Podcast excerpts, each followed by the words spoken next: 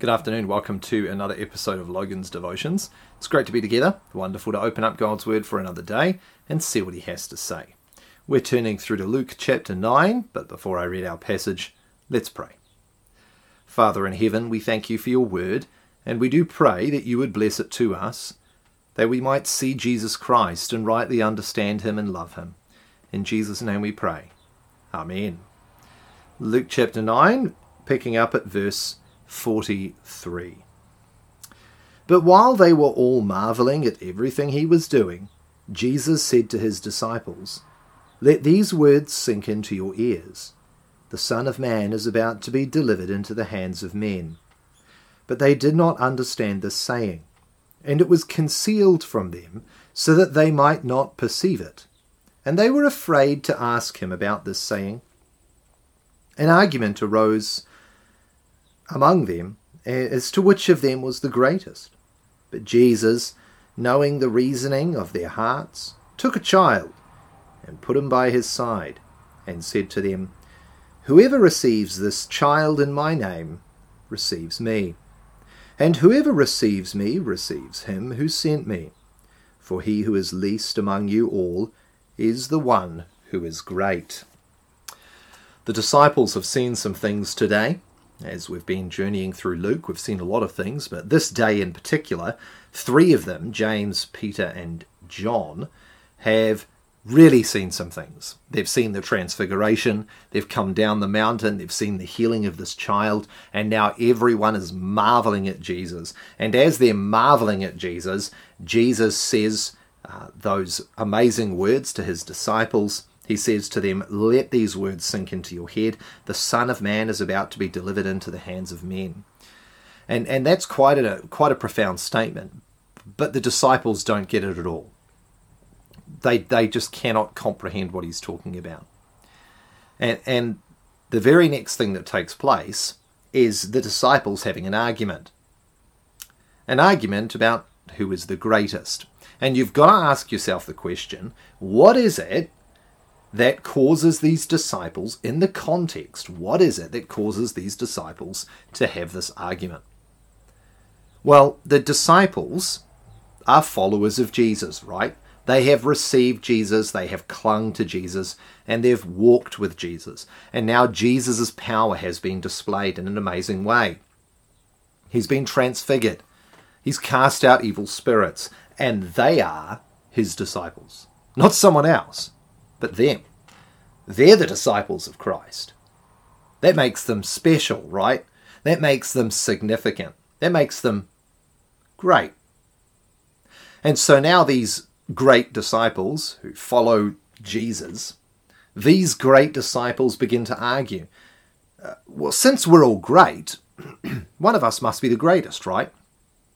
I mean, someone always has to be the greatest. Our world is obsessed with greatness the, the greatest cricket player, the greatest rugby player, the greatest movie star, the greatest singer, who is the best, who's the best disciple, who's the greatest disciple, which one of me is the most important. And it's striking, isn't it? That just after Jesus has described how he, who is the greatest, will lay down his life and die, the disciples begin arguing about which one of them is the greatest. It's a very ugly picture. And so Jesus corrects them, he rebukes them. How does he do it? Well, Jesus grabs a small child. He brings this child and puts him by his side. Now, that's actually a really important picture. Why is that an important picture? Well, the disciples want to be great and believe they are great because they are with Jesus. And you can think of the passage where James and John will argue about which one of them will sit at the left or right of Jesus. They will ask Jesus, Can we sit at your left and right side? And so Jesus takes this little child and sticks him at his side as a picture of the fact that it's not the disciples at his side, it's this child at his side why are you arguing about greatness? Because you have no idea what greatness even is.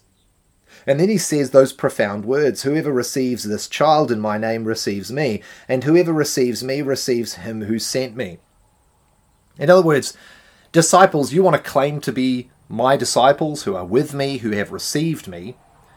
Well, this is what it looks like to be one of my disciples. You will receive one like this. And then he goes on to draw the conclusion, doesn't he? He says, He who is least among you all is the one who is great. Now, what does he mean by that statement?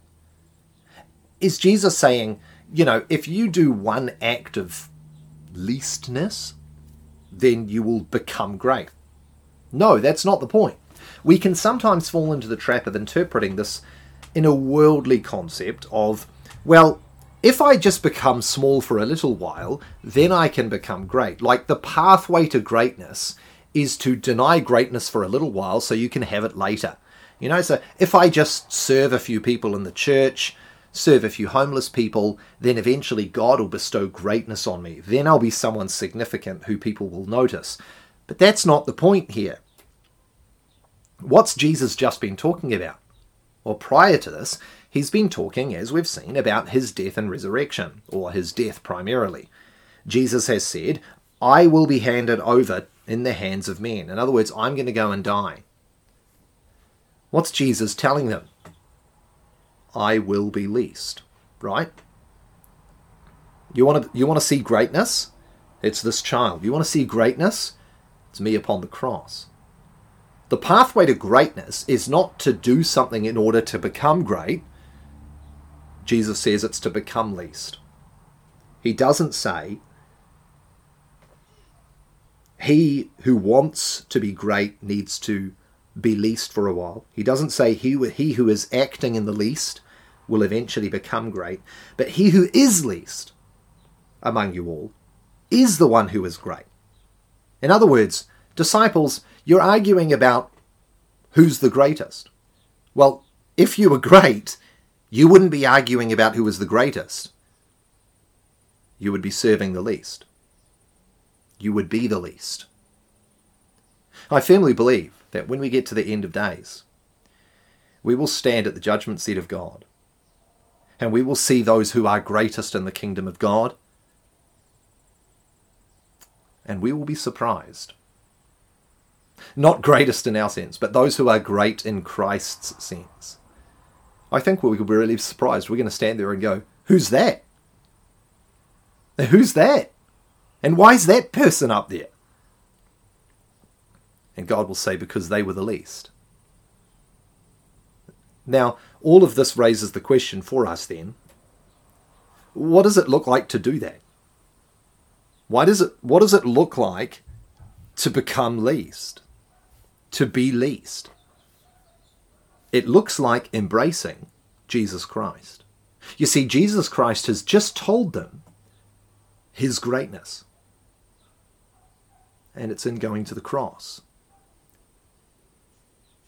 You see, the secret, and it's a, it's a lesson you, th- you would have thought the disciples would have learnt by now, but they don't have the spirit. We can't be too harsh on them.